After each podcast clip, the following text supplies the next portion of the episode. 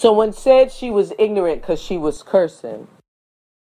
So instead of searching for extensive verbiage, she reverted to what she was used to rehearsing, turned to the person and said with a look of ignorance, something to the effect of, I care, but I just don't know how to. Oh, yes, it was, I don't give a shh.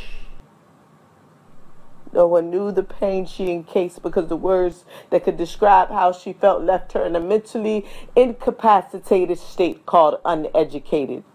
She was plagued with the inability to channel her intellect in the simplest form, since the words she could possibly draw on had never been introduced or broken down. See, she couldn't identify long and short vowels and forget a pronoun when the ones in her life were not present. The schools offered their views, said it was genetic, quickly labeled her as too energetic, and so ADHD became the letters she would know for a lifetime.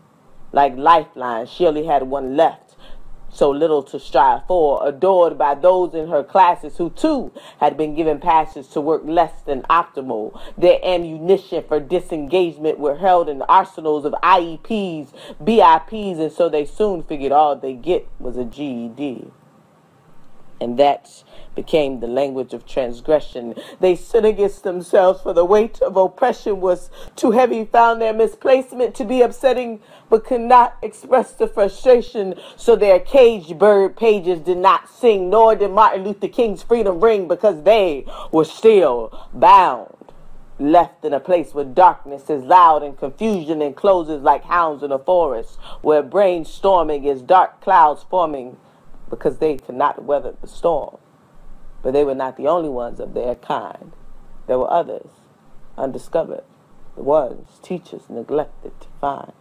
See, their symptoms were subtle. They couldn't comprehend but could fluently juggle the passage, the damage equally significant. They too were limited and exhibited the same disease. See, the issue was not clinical or disciplinary, but more phonemic, comprehensive, and decoded in a message of they simply could not read.